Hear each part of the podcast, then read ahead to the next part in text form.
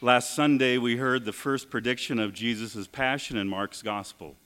Jesus tells the disciples that he must suffer greatly. Jesus was also teaching his disciples and us today the conditions of discipleship. And those conditions are as demanding for the disciples when Jesus first spoke them as they are for us today who follow Jesus.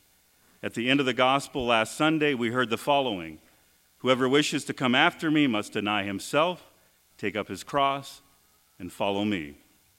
Not only had Jesus announced his first prediction of the mystery of his passion, he also announced the mystery of the cross.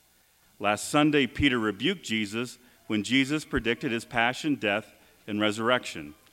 Jesus, in turn, strongly rebukes Peter. Peter could not comprehend the mystery of Christ's passion. This did not fit Peter's expectation of the Messiah the Christ that Peter had identified with his profession of faith. The mystery of a suffering Christ was too much for him. This he could not believe. And so, what does Jesus do? Jesus does not gently take Peter aside to assure him and explain in detail the history of the suffering Christ.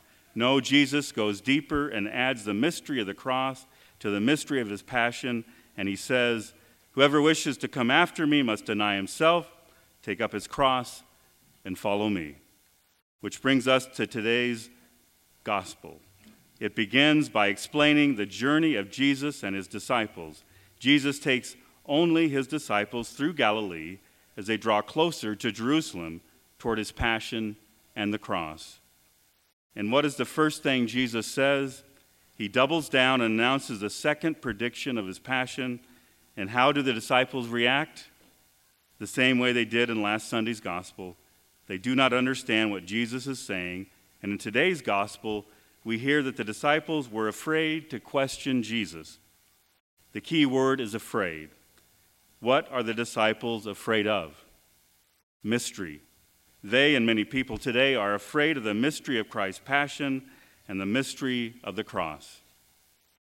It will not be until Jesus arrives at the end of his journey to Jerusalem that he will show his disciples and us today what the mystery of his passion is and what the mystery of the cross is. Mystery here is not some puzzle to be solved, but it is a simple equation. The mystery of the passion plus the mystery of the cross equals the mystery of Jesus. Brothers and sisters, it is only through the mystery of who Jesus is that explains the mystery of what he does. Only through great suffering in his passion only through great suffering on the cross can mystery be fully revealed. This is what Jesus is explaining to his disciples and to us today when he exposes what the disciples are arguing about. Which one of them was the greatest?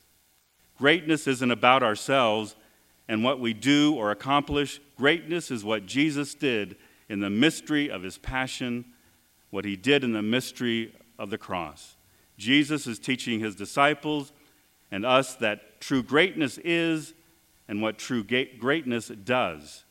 Greatness is inextricably united with suffering and service. That is why Jesus said, If anyone wishes to be first, he shall be the, the last of all and the servant of all. Later in Mark's gospel, after Jesus' third prediction of, his passion, he, he again repeats that greatness is about service and suffering when he says, Whoever wishes to be great among you will be your servant. Whoever wishes to be first among you will be the slave of all. For the Son of Man did not come to be served, but to serve and to give his life as a ransom for many. It is not until Jesus' passion, death, and resurrection that the disciples can begin to understand that greatness is about service and suffering. That when Jesus said that he did not come to be served, but to serve and give his life as a ransom for many, he shows his disciples and us today that it is he who is the way to greatness, by the way of the cross, where through service and suffering he gave his life as a ransom for many. And what are we to do as disciples today, knowing that true greatness always goes by the way of the cross. We heard the answer last week when Jesus said the following Whoever wishes to come after me must deny himself, take up his cross, and follow me. Before we can take up our crosses and follow Jesus, we need to identify those crosses and also surrender our crosses to Jesus. Many of us bear crosses which are hidden from the world. Jesus never wants us to suffer alone. What is that hidden cross in your life? Is that hidden cross the fear of death, the weakening of your physical strength and your memory that comes with the passage of years? Is that hidden cross mental illness in the form of anxiety, depression, obsessions, or compulsions? Is that hidden cross the sorrow which stems from a child or relative who has abandoned the faith? Is your hidden cross a chronic condition like arthritis? Is your hidden cross the dreaded fear of being rejected and ridiculed by others? Whatever your hidden cross is, take it to Jesus and surrender it to Him.